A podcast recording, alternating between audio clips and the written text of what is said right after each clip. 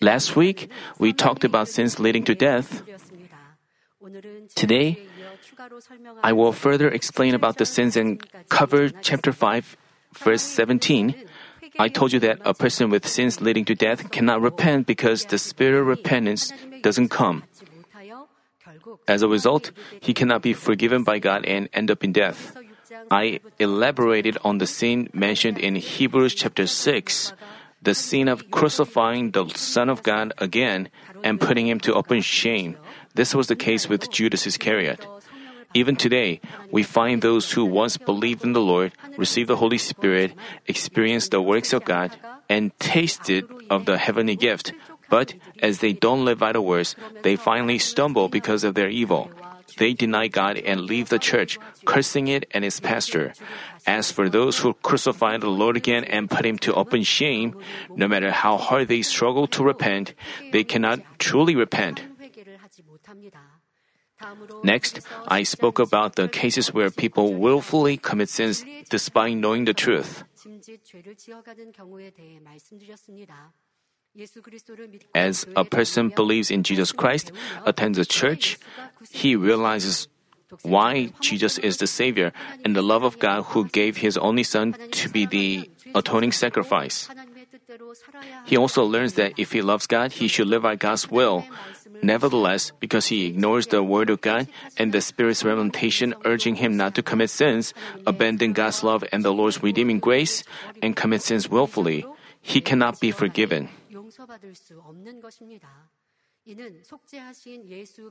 The reason is he, re- he regards Jesus Christ's redeeming blood as unclean, defiles it, and tramples on him, and opposes God. As he denies Jesus' redeeming blood, there is no way for him to be forgiven. What only awaits him is God's frightening judgment. Lastly, we talked about speaking against, opposing, and blaspheming the Holy Spirit. There are sins leading to death, and there are unforgivable, unforgivable forever. We have to keep in mind that people, people with such sins will end up in severe punishment hell.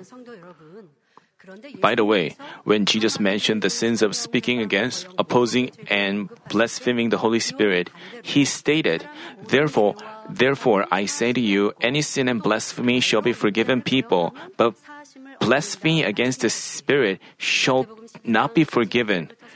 Whoever speaks a word against the Son of Man, it shall be forgiven him. But whoever speaks against the Holy Spirit, it shall not be forgiven him, either in this age or in the age to come.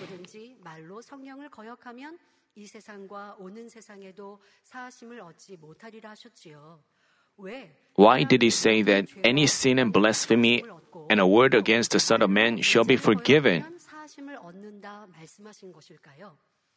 First, let's take a look at the part any sin and blasphemy shall be forgiven people.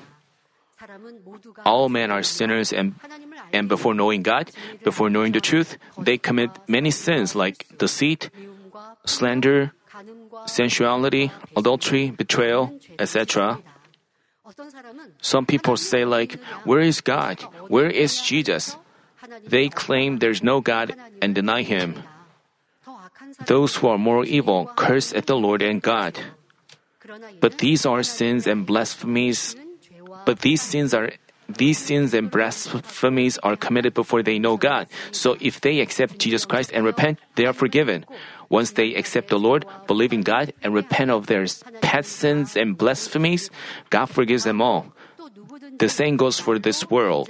Um, the same goes for this word. Whoever speaks a word against the Son of Man, it shall be forgiven him. Let's say you share the gospel with your unbelieving family, and they say, Where is God? They deny God, or worse, persecute you with all kinds of evil words and curse God. You share the gospel, which will save their souls, but they ignore you, reject the gospel, and curse at God with all kinds of vicious words.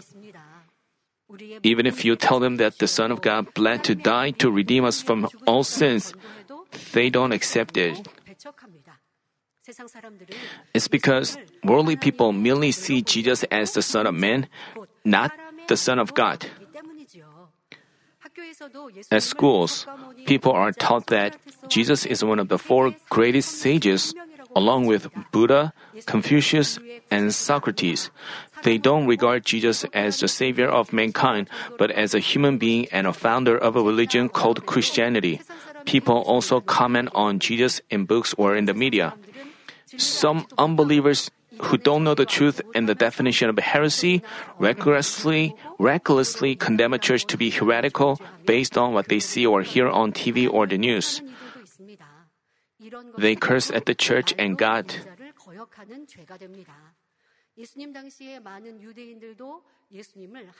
All these things are sins of speaking a word against the Son of Man. In Jesus' time, many Jews didn't see Jesus as the Son of God or the Messiah, but only as the one of the prophets. That's why they carelessly cursed and slandered him. Any sin and blasphemy of people and a word spoken against the Son of Man can be forgiven if they accept Jesus Christ, repent, and turn back.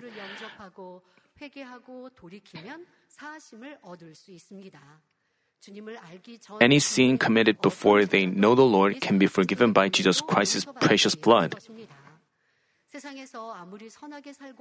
No matter how good and righteous of a life a person lives out in the world, he has a lot of sins in God's sight. Before meeting God, senior pastor also led a virtuous and righteous life more than anyone. But after he met God and learned the truth, he confessed that he'd been a sinner. All of you know well that with ardent love for God, senior pastor obeyed his word and achieved sanctification. By following how he conducted himself as a novice believer, anyone could quickly become sanctified and achieve a heart of spirit. Let me quote from senior pastor's sermon preached back in 1986. We heard this word. Uh, uh, we heard senior pastor's confession directly, and senior pastor put the blame on all, all the blame on himself, and he tried to, and that's how he achieved sanctification. He explained how he admitted himself and tried to cast off evil. Earlier, oh, I told you that the sins committed before we know the Lord can be forgiven. Before we know God, we have sin, commit sins and we have evil.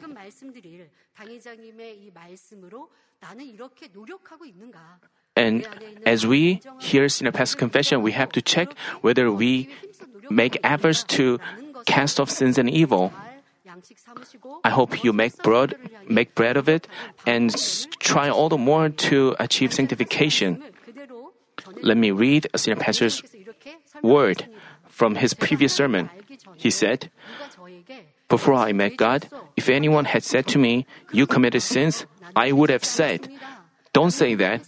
I didn't commit sins. I'm living a righteous life, a good life. Why? Why? I hadn't known the truth. I thought that I had a good conscience, that I was a righteous man, and that I was honest more than anyone. But looking at myself in the truth, I found nothing that, that was not sinful. I thought I'd lived a righteous life out in the world, but in light of the truth, everything was sinful. Even though I claimed to be honest, I lied a lot.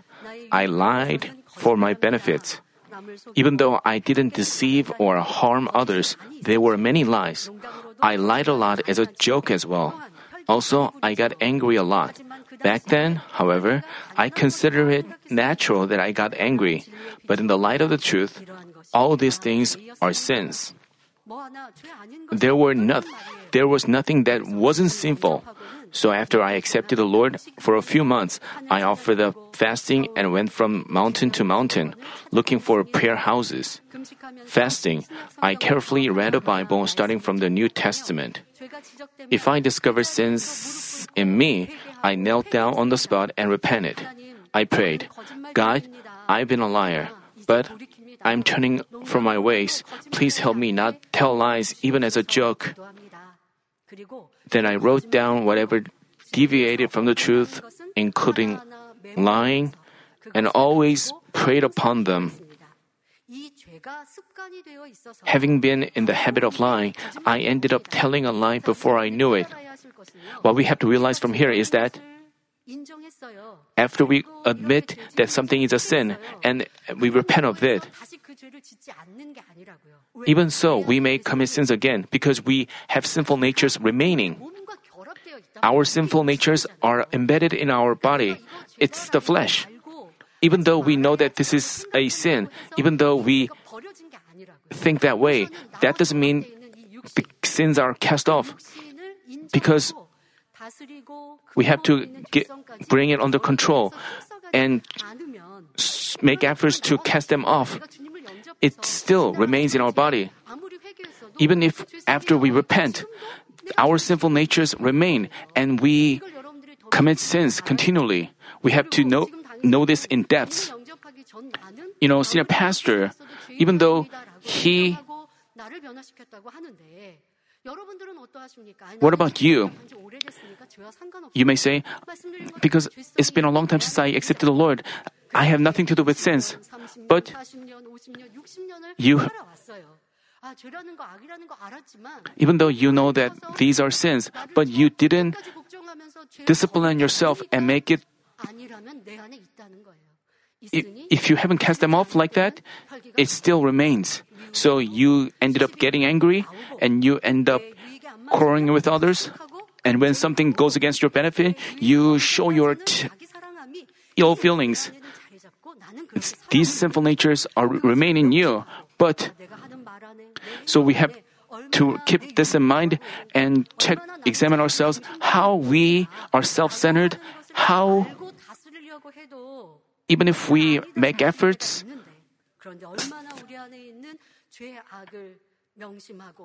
we have to check how much we have made efforts, like Senior Pastor did. If we make efforts like Senior Pastor, we if we hadn't rooted them out, those sinful natures still remained. But Senior Pastor made such efforts back in him as a novice believer. We should also make same kind of efforts. Senior pastor confesses that he knew that lying is a sin and he tried to cast them off in prayer, but because it had been his habit, it came out before he knew it because it, it had been embedded in his body. So he found himself telling a lie before he knew it. That's why he asked Father God to help him. He struggled to cast them off. When he, we discover sinful natures, we have to keep them in our mind and we have to cast them off completely. 예를 들어 생각으로 가늠하는 것 이런 저런 것들을 놓고 항상 기도했습니다. Back to Senior Pastor's confession, he said, I prayed, God, I want to cleanse myself completely with your precious blood. I want to turn from my ways completely, even though I resolve to turn from them because I'm weak and fall short. Those sins which have in my habits and rooted inside, come out. Forgive me. God, I want to make sure to remember and cast them away. Always praying, I discipline my body and myself. I also inflicted punishment on myself before God. I prayed, like, God, I'm trying to cast off lies, but I lied before I knew it. If I lied ever again, I will fast for three days or offer a one week vow nightly prayer. Back then, the nightly prayer wasn't just two hours, but it was praying through the night. He tra- disciplined himself. He said, always praying, I discipline my heart and myself. By doing so, I had those many sins and evil forgiven in the Lord. Because I turned from them, all of them were forgiven me, and I got cleansed. This is how we get declared righteous by faith. I used to be the I used to be number one in cursing. This is what Senior Pastor said. I cursed a lot in my school days. To stop the students from cursing, my teacher would hand us some paper cards and set a rule that if anyone said a curse word to another, he had to have one of his cards taken away. After a week, the one who lost the most cards had to clean up the bathroom.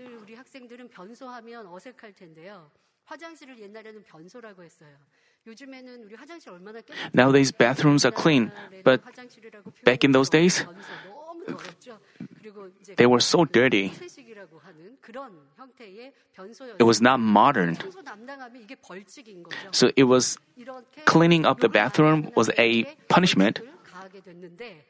So senior pastor, he said, he he was always the one who cleaned up the bathroom, which means he cursed a lot. So he had his cars taken away many times. But he knelt down before God and tearfully prayed, I want to cast off all these things and turn from them. So he said, So I was able to rid myself of them all.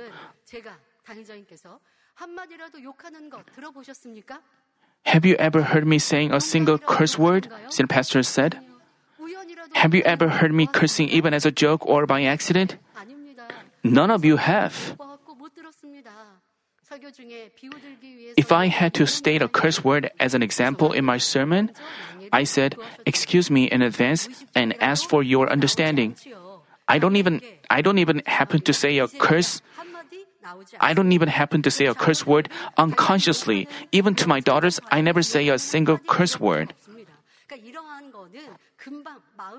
So, those curse words, even though if he said he used to curse a lot before he met God, but these things could be brought under control easily, even without fasting. But those sinful natures embedded in flesh, it required him to offer fasting and discipline himself. But curse words could be cast off quickly. Since then, he didn't say any. This is how. Uh, before he knew God, he didn't know he was a sinner, but after he know God, he try to cast off sins and evil? This is the confession of senior pastor. So what kind of life have you lived? Have you made efforts? We have to make efforts until those sinful natures are rooted out. We have to make steady efforts and make them rooted out completely. But some of you may have taken a break, uh, stopped your efforts. Then, those sinful natures which seem to have been cast off are revealed again. But as we just heard the senior pastor confession, no matter what kind of sinful natures we have, if they are discovered, let's say you discover um, some sinful nature, I mean, you discover yourself judging and condemning by hearing others' words, then you have to be careful what you hear and say and check yourself and turn and keep praying and sometimes offer fasting. That way you have to discipline yourself. Not just novice believers should do that, but we right now have to do so. Only then can we achieve sanctification.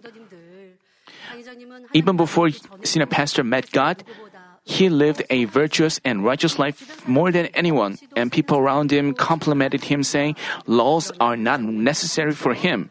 But no matter how virtuous and righteous of a life a person lives out in the world, he has a lot of sins and evil in lot of God's Word. That's why, as senior pastor learned the truth, read the Bible, and discovered sins and evil and untruth, he knelt down, earnestly prayed with tears, and fasted, thereby casting off all sins and evil.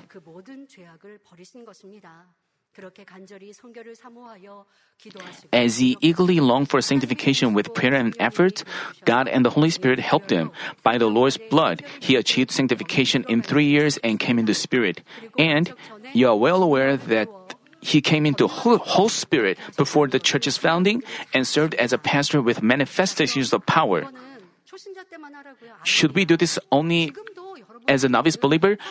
No, even now, we have to stay vigilant about ourselves.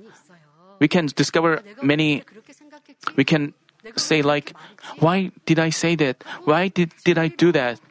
We can examine ourselves in light of the light, God's word. This is how God's children should live. That way we can come closer to God's throne. But some of you may say, I'm living the truth. I'm a church worker. I'm not committing sins. If you live a Christian life with such but in fact, you have a lot of sins and evil. You judge and condemn others. You gossip about others. But you forget about them and don't even repent.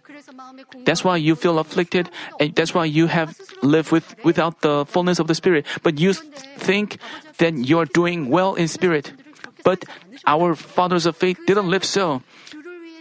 Even while they were faithful to the point of death, they confessed. As I look back on myself, he, they examined themselves and looked back on themselves. Even Apostle Paul did that. But some of you may think, I'm doing well. This itself is arrogance. If you long to take New Jerusalem filled with God's glory by force, I ask you to engrave senior pastor's confessions on your heart and strive to change all the more. I told you that before accepting the Lord, anyone is a sinner with evil, but once he repents and turns back, he can be forgiven. Even if he even if one denies or curses God or even swears at him before knowing the truth, once he accepts Jesus Christ and repents of them, he gets forgiven. The sins committed before his accepting the Lord are also forgiven him when he repents. But repenting is not just confessing your wrongdoings in your prayer. True, repent, true repentance is to turn from your wrong ways and back onto the right path. As you do so, you are perfectly forgiven. Moreover, after you accept the Lord and have all your past transgressions forgiven, if you commit sins in your Christian life and then seek forgiveness and perfect sanctification, you need to repent and turn back thoroughly. Then you can be confident before God and receive whatever you ask of Him, as the Bible says. Beloved, if our heart does not condemn us, we have confidence before God, and whatever we ask, we receive from Him, because we keep His commandments and do the things that are pleasing in His sight. 이는 우리가 그의 계명들을 지키고 그 앞에서 기뻐하시는 것을 행함이라 하셨습니다. When you, when your heart does not condemn you, that means you are qualified according to the seven spirits measure. Then, not only will your prayers be answered, but you will have your problems resolved and become prosperous in all affairs. But the seven spirit measure, the seven spirits measure isn't just about God's answer, but your repentance as well. Only when you become qualified by the seven spirits, you can receive the spirit of repentance and be forgiven. I told you that each sin is different in gravity. For minor sins, you can simply repent of them by confessing them in your prayer. But for great sins that cause big walls of sin, you need a spirit of repentance by which you bitterly repent. Otherwise, while you pray, you feel forgiven, but after a while, you again feel anxious and afflicted without a conviction of forgiveness. When a person repents with tears and a, with a running nose, we may think he must be really repenting. But the seven spirits see the depths of his person's heart. If he just repents in prayer and does nothing other than that, how could his repentance be true? No. I, when we held the two week revival meeting, we did the we conducted a, a, divine healing meeting for the patients. There were patients gathered, and senior pastor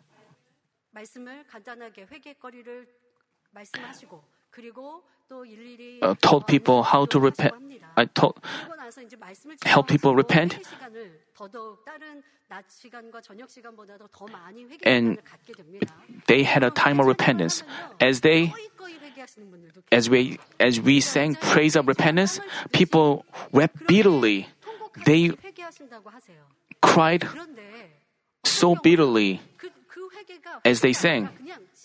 But some of them were not truly repenting, but they were just lamenting about their situation. They're lamenting about their parents. They're lamenting about their poverty, about their poor situation. That's why they were we- bitterly weeping. See, Father God does not recognize that as repentance, but in the eyes of people, they look like they are truly repenting.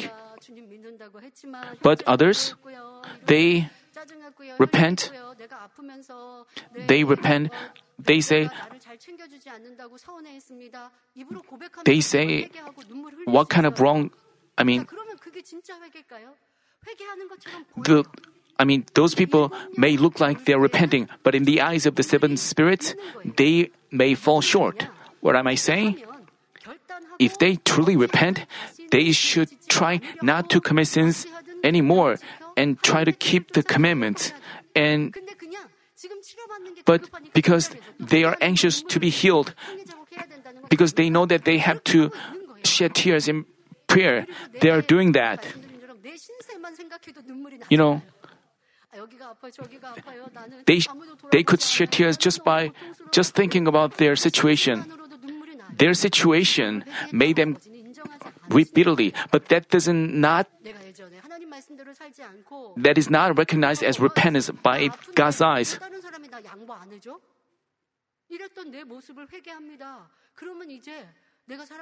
Let's say you repent for something, then you have to change into a person. You know,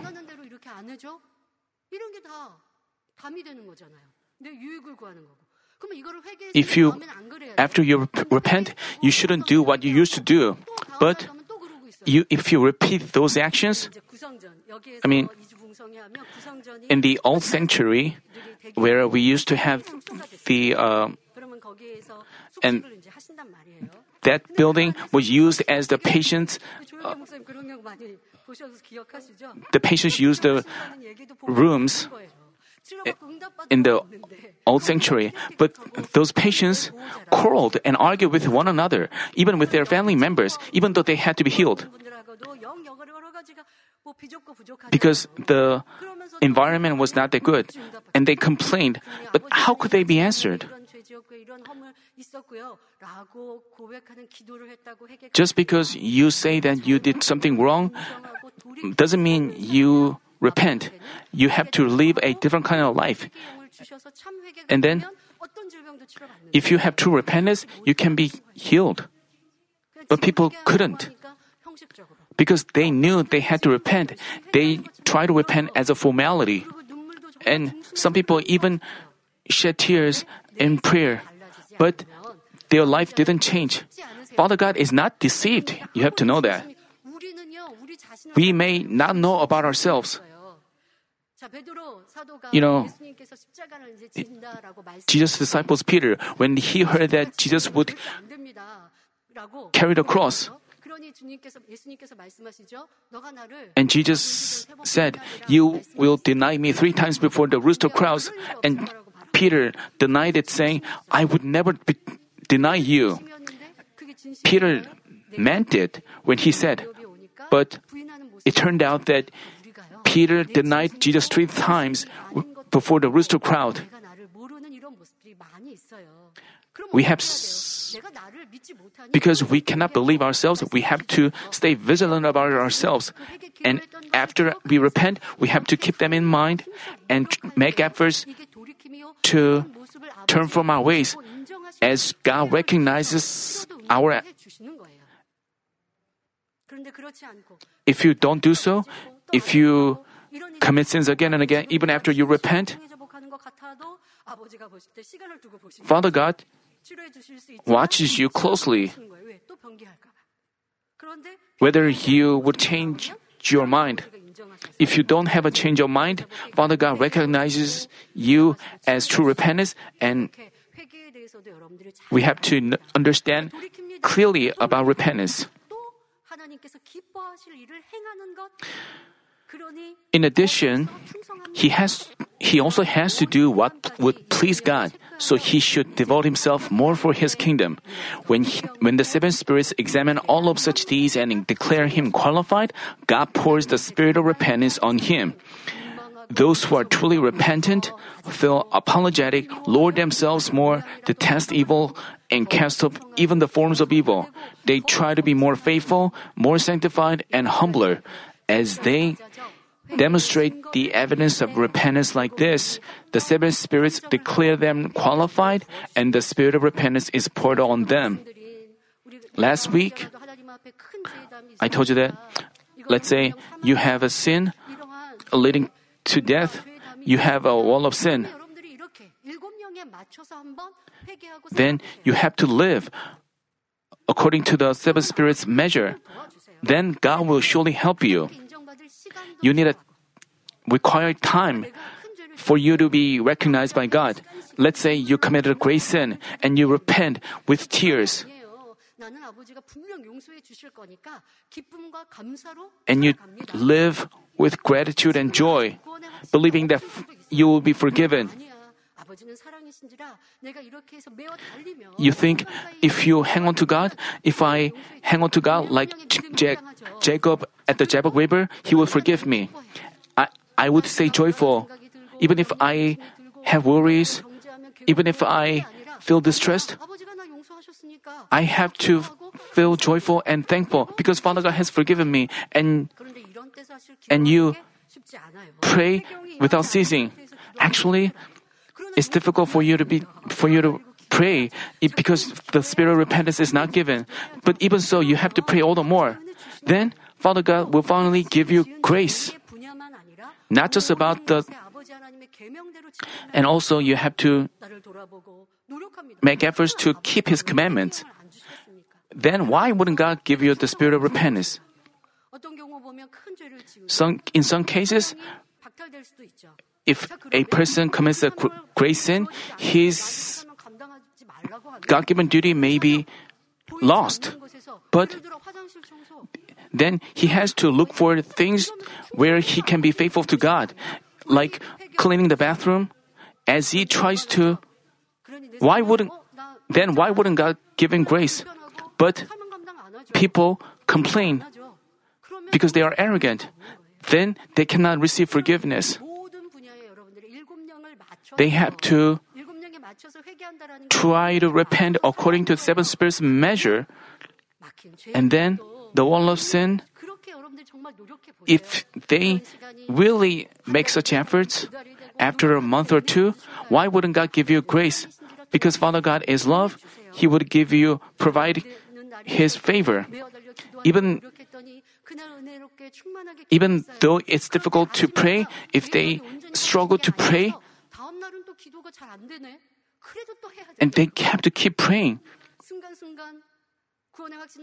Even though they have worries, they should try to be joyful, looking to follow God. As they make efforts, why wouldn't Father God give you grace? But some people say things they did wrong in prayer, but they keep judging and condemning others.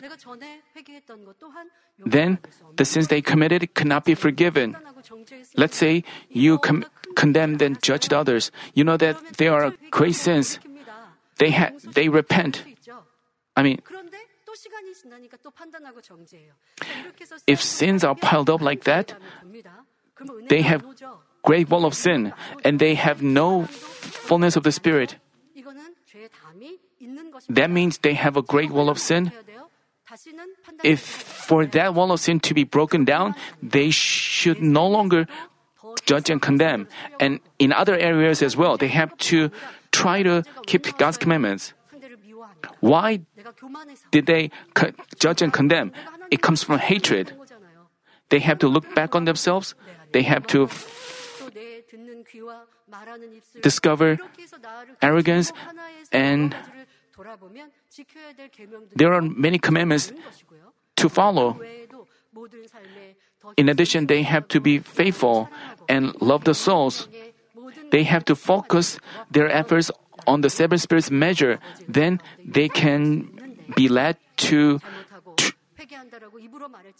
But after people just say their wrongdoings in prayer but make no efforts, they cannot receive resolution of their problems and receive His answers.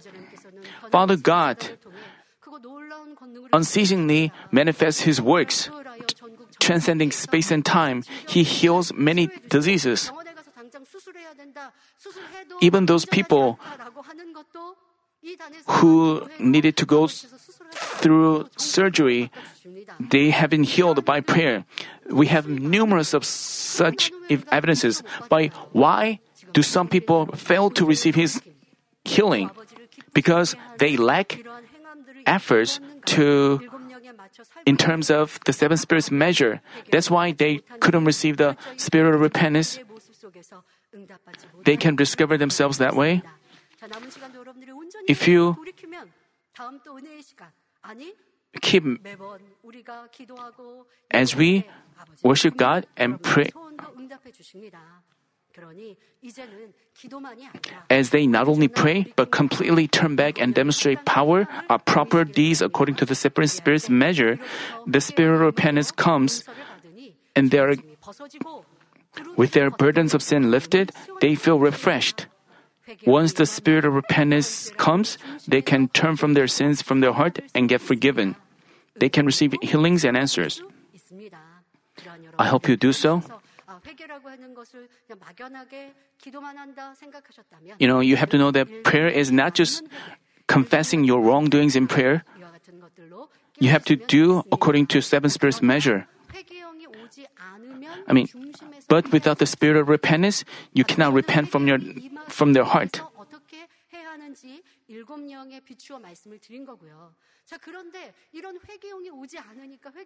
Without true repentance, their sins are not forgiven.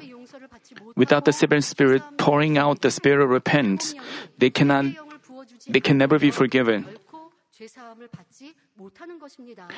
If sins leading to death are committed, the seven spirits don't pour it out, so there's no forgiveness.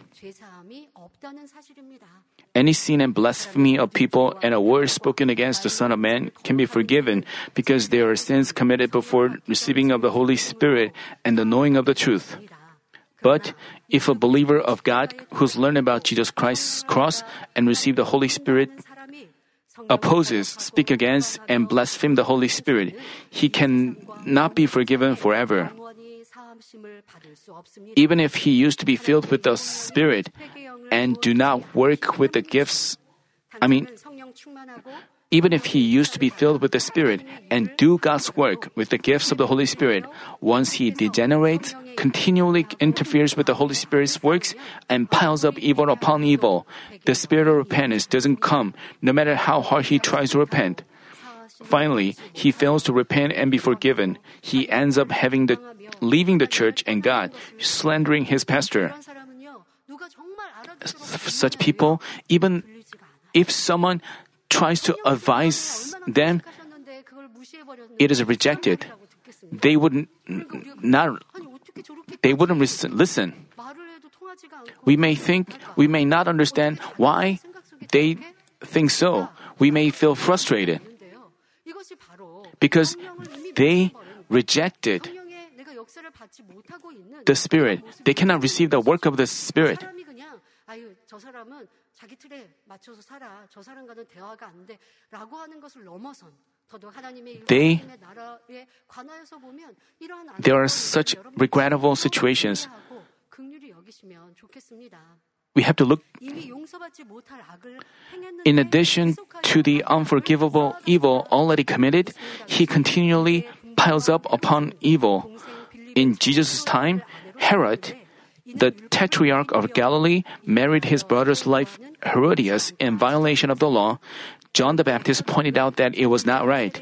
But after getting reprimanded, King Herod imprisoned John instead of repenting.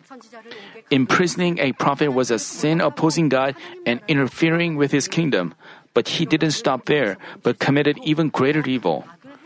To the daughter of Herodias, who pleased him by dancing on his birthday, Herod promised that he would give whatever she asked. As she asked John to be beheaded, Herod ended up putting him to death. John had already been considered a prophet by the Jews, and many had been baptized by him. By imprisoning this John and putting him to death, he obviously opposed God's will and piled up evil upon evil. It's the same today. People have firsthand seen diseases healed and signs and wonders performed. They've come to know the spiritual realm and directly heard the words of life. But there are people who have left the church and gone out of their evil. While leaving the church that manifests the works of the Spirit, some of them even condemn it to be heresy or a cult, creating and spreading bad rumors. Others even condemn the Holy Spirit's works to be those of the devil or Satan. These are sins of speaking against and opposing the Holy Spirit. As they pile up evil upon evil, speaking against and opposing the Spirit even more, their wall of sins leading to death is as high as the sky. Those who commit such sins don't do it just once, but repeat it again and again.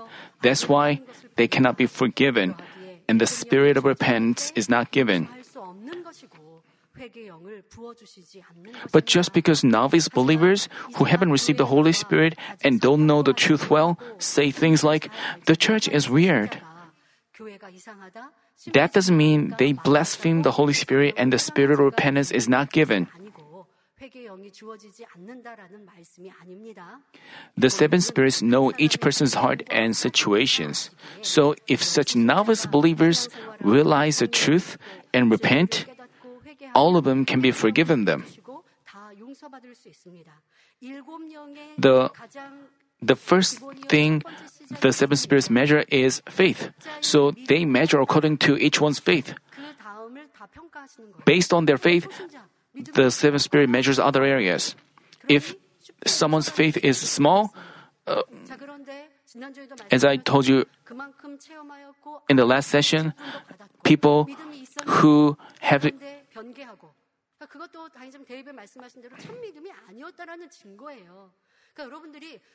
as we see people with great evil, don't say, I'm frustrated. We don't, there's no reason we should be affected by them. We can just understand them. They didn't have true faith. What does it mean?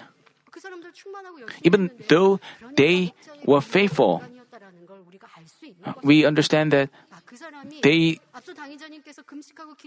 they didn't make such efforts like senior pastor did. You know, senior pastor fasted and disciplined himself for sanctification. We didn't make such such efforts. We but received we received God's grace so easily. So sinful natures remain, and and they took in evil and sins, and those people lost faith. So we, there's no reason we should feel frustrated. There's no reason we should lose faithfulness. We can just examine the situation in light of the truth and apply it in ourselves. We have to examine ourselves like, have we had a, cha- a change of heart? We shouldn't have, we, sh- we don't need to evaluate our, others, but still we have to discern well. If people slander the church and blaspheme the God and His kingdom, we need to discern. If these people blaspheme the kingdom of God, we shouldn't say He's doing good. We should have compassion on them and pray for them. We have to discern things in the truth. We should let nothing affect our spiritual life. Senior pastor explained something like this back in 1980s as well. We have to stay vigilant, and if we have people, as we face such a situation, we know how we should conduct ourselves. We have to make bread of them.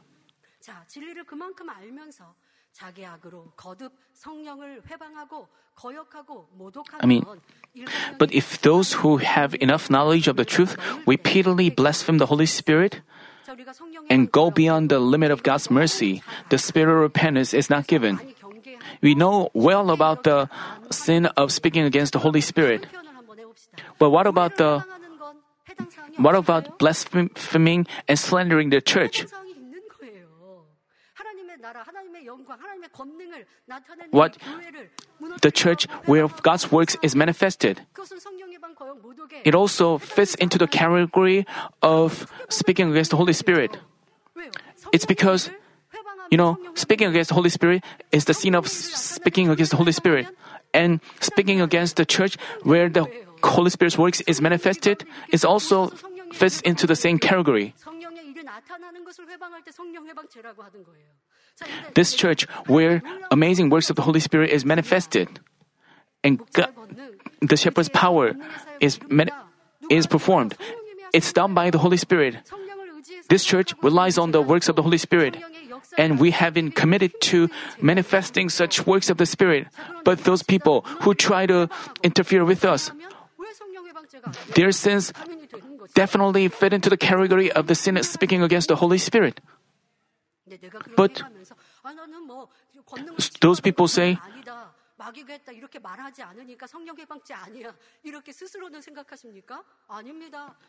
because they blaspheme, uh, they spoke against the, the church where the God's, the Holy Spirit's work is manifested. They committed a sin of speaking against the Holy Spirit. That's what, what we've learned. These such things should never happen among pastors, Levi workers, and church workers. We have to pray that our church workers are. We shouldn't let ourselves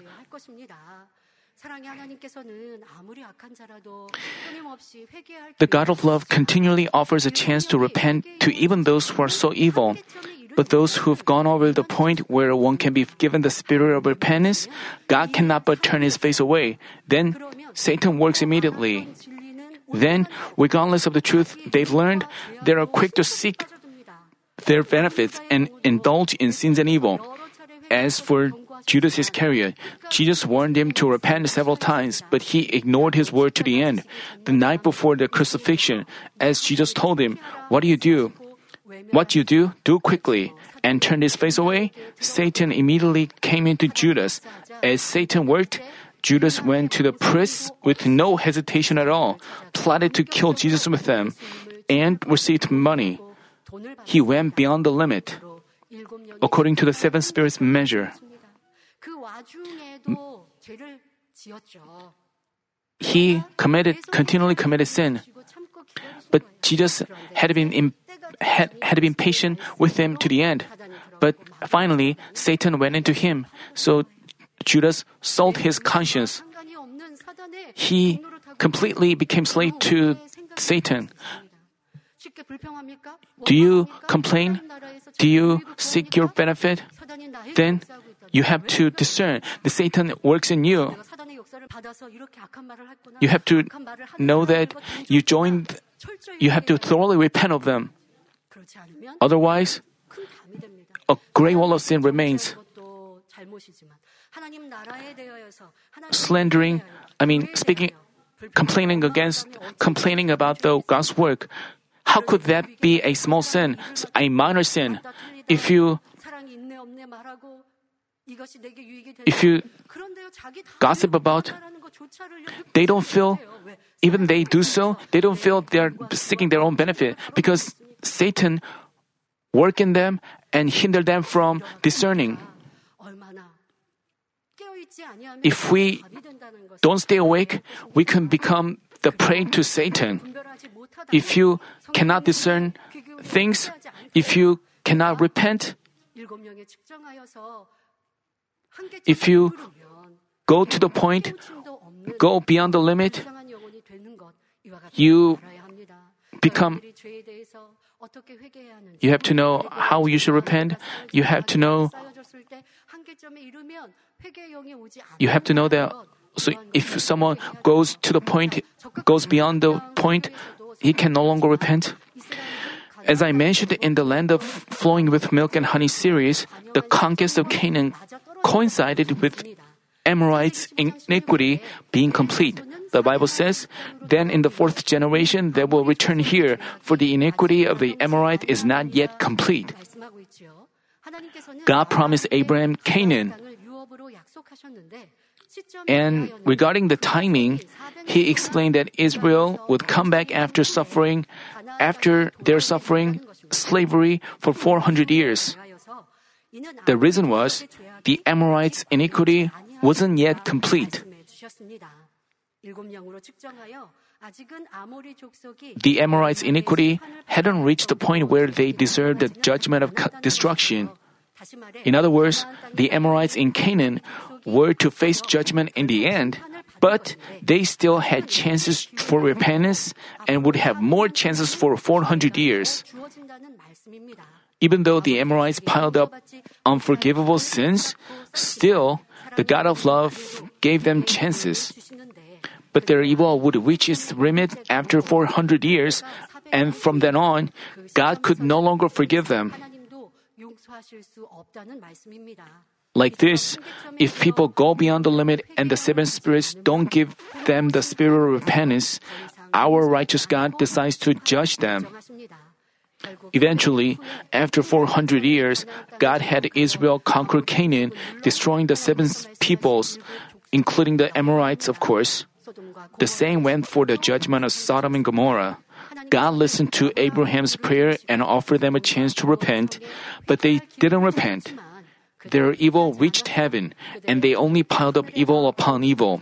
At last, fire and brimstone rained down from heaven, destroying the cities, so no one except the family of Abraham's nephew, Lot, was saved.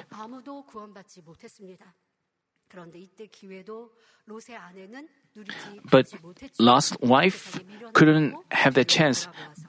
With regrets about the world, he, she turned back and Father God is love, so she, he wanted to save them and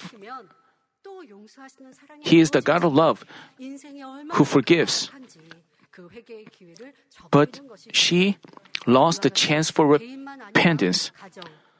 As we can see, if a family, a business, a city, or a nation is declared un- unqualified by the seven spirits, disasters and judgment come. As we study the world history, when a country or a city's iniquities reached the limit, it faced horrible disasters and judgment. But our Father God of love has long patience even towards sinners. When we see a person committing evil to a great extent, we may think, why doesn't God send disasters to him? I hope he judges him quickly so he no longer troubles me and the church. But God, avi- God advises us not to fret because of evildoers. He said, Do not fret because of evildoers or be envious of the wicked. He also said, For there will be no future for evil men. I mean, sometimes we may see evil people prospering. They take away others' possessions, they agonize others, and it seems that he is prospering. But as we see that situation, we may complain, Where is God? But we shouldn't do so. He also said, For there will be no future for evil men. The lamp of the wicked will be put out. God's judgment is strict, and He precisely judges between good and evil. When we see an evildoer, what we have to do is examine ourselves and change all the more. We should achieve the Lord's heart by which we don't want to judge the evil ourselves, but treat them with love and mercy. As we do so, we can we shouldn't judge and condemn others. 아버지의 말씀의 절차에 따라 해야 합니다. If pastors have have a great wall of sin, we may have, have trouble at the church, we should, the church should take care of these things righteously. That way we can block troubles from coming. This is what we have to do according to God's law. But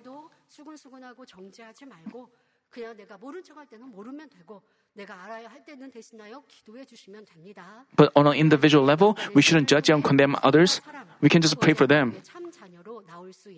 As we do so, we can achieve goodness and love and comfort as His true children through trials. Let me conclude the message. Since the last week's session, I've spoken about sins leading to death and ones not leading to death. God doesn't want to judge people and give them disasters. He's the God of love who extends forgiveness and mercy. But I told you that if a person piles up sins and evil and goes beyond the limit, the spirit of repentance doesn't come, so he cannot be forgiven. In repenting, we shouldn't just pray, but demonstrate proper deeds according to the seven spirits measure. Punishments may follow sins. This is love of God, helping us realize our sins and evil. In some cases, even after a person repents from his heart, God punishes him as retribution and puts him through trials. This comes from the deep love of God who wants to give perfect forgiveness. The Bible says he might present himself the church in all her glory, having no spot or wrinkles or any such thing. Let's say there's a stain on a white outfit even after it's cleaned with detergent, um, there may be stains r- remaining, but even after someone repents and perfectly forgiven, there could be remains of sin. But through retribution, through God's retribution, even such stains can be cleansed. God doesn't do that to anyone. God does so to people who have been free. Thus, even at such times, we shouldn't say we are distressed, but give thanks to, for the love of God who makes us perfect and demonstrate proper deeds. Because we are not illegitimate children, He puts us through trials so we can come forth as pure gold. The Bible says, It is for discipline that you endure. God deals with you as with sons, for what son is there whom his father does not discipline? But if you are not, uh, but if you are without discipline, of which all have become partakers, then you are illegitimate children and not sons. Because we are His children, we are rebuked and disciplined, which indicates that God is treating us as children. So, today's passage says that there are sins not leading to death, and that if we see a brother committing a sin not leading to death, we are to pray so he can repent and turn back. But if those who attend church and profess to believe God commit sins and wrongdoings and then have no punishment, they are illegitimate children. Because the Holy Spirit has been quenched in them, God leaves them alone. God doesn't intervene and exercise His judgment and punishment every time the worldly people who don't know Him commit sins. The disasters the worldly people face, they're just getting what for what they did. It's not that God judges them. Um, I mean, but if in raising them, parents may point out their children's faults. If there is no change, parents rebuke them more sternly. Still, if there is no change, they may strictly punish them. But they wouldn't rebuke or punish their next door's child, even if he commits a fault. Likewise, those people committed sins leading to death by their evil and again became the devil's children. So God leaves them alone.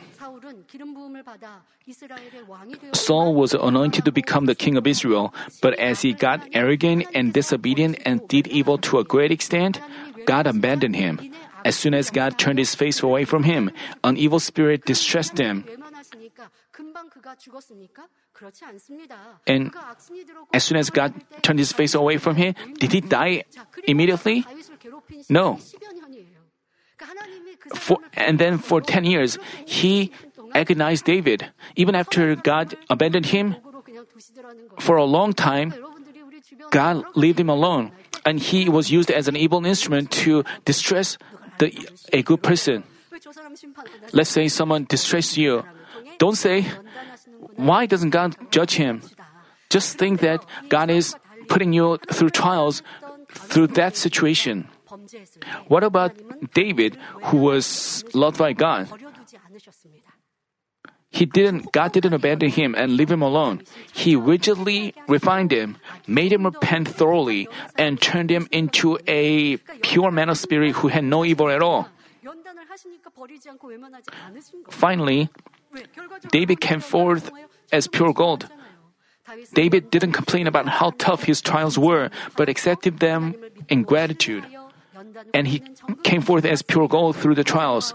Also, as the Apostle Paul went through harsh trials, shattering his righteousness. He didn't have resentment at all. Rather, he was grateful that God saved him, whom he himself called the worst of sinners. Can you imagine how joyful and happy God must have been to see David and Paul? I urge you, beloved brothers and sisters, to overcome this trial only with gratitude and joy and achieve a sincere heart and perfect faith like pure gold. By doing so, I pray in our Lord's name that you can come forth as the Lord's beautiful bride and boldly run into his arms as he welcomes you with his open arms on the day of salvation.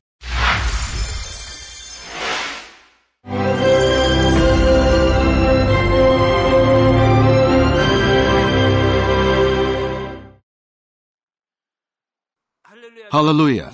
Almighty Father God of love. Please lay your hands on all brothers and sisters receiving this prayer here in attendance. Lay your hands on all the members of the branch churches and local sanctuaries, and all the GCN TV viewers, and those who are watching via satellites, cables, and internet all over the world, transcending space and time. Plant faith in their hearts and drive out their negative thoughts and doubts let all the trials and afflictions leave them. By the fire of the Holy Spirit, from head to toe, scorch their sick and affected parts, including all cells, tissues, and nerves, all internal organs and intestines. Let the light of creation come upon them. In the name of the Lord Jesus Christ, I command the enemy devil and Satan, all diseases, germs and viruses, and infirmities, go away. Let the light shine on them scorch their incurable and long-term diseases by the fire of the Holy Spirit. Burn all kinds of endemic and contagious diseases like malaria. Be cleansed and made well. All epidemic diseases, such as colds and fever, go away from them. Protect them from any kinds of germs and viruses and bacteria. Heal them of all kinds of cancers like stomach cancer, lung cancer, liver cancer, breast cancer, womb cancer, intestinal cancer, and all other diseases like AIDS, leukemia, cerebral apoplexy, high blood pressure, low blood pressure, heart disease, lung disease, diabetes, women's diseases, thyroid diseases, and all inflammations. Let them be made whole from polio, stroke, arthritis, herniated discs, and many others. Let all kinds of pains disappear from them, like back pain, headache, and neuralgia. Set them free from epilepsy, autism, depression, neurosis, and all other mental diseases. Loosen them from all kinds of paralysis, and let them get up, walk, and jump. Let them regain good eyesight and restore good hearing. Let the blind open their eyes and the deaf come to hear and mute begin to speak. Heal them of after effects of all kinds of accidents. Restore their ruptured and broken bones. Restore them from burns and let the heat and burning sensation go away from them. Father, let there be no scars left be cleansed from all kinds of drug addictions and poisoning. Father, regenerate dead nerves, tissues, and cells, and bring the dead back to life. Father, please bless them to conceive a baby. Bless them to conceive a baby. In the name of the Lord Jesus Christ, I command the enemy devil and Satan, the ruler of the air, the evil forces, and their servants go away from them. Go away, you evil spirits, unclean spirits, deceiving spirits, spirits of falsehood, separating spirits, and all forces of darkness. Loosen all bonds of wickedness and darkness, and go away from them. Let the light shine on them. Father God, give them strength to cry out in their prayer, and empower them with the power to cast off sins and become sanctified. Let them be in good health as their soul becomes prosperous, and let their family be evangelized. Protect them from all kinds of accidents and disasters, and bless them to lead a successful and prosperous life in everything. Please protect your children, their home, their business, and their work by the fiery hedge of the Holy Spirit, with the heavenly host and angels, and with your blazing eyes. Give students wisdom and understanding, and fill their hearts with more passion and desire for study. Keep their hearts and minds from worldly things, and plant into their hearts more fervent love for God. Bless your children and let them give glory to you in everything they do, whether they eat or drink or whatever they do. Let them confess and testify to the living God. I've met God, I've experienced God, and received His answers and blessings. Father God, thank you. Let all glory be to you alone. In the name of our Lord Jesus Christ, I pray. Amen.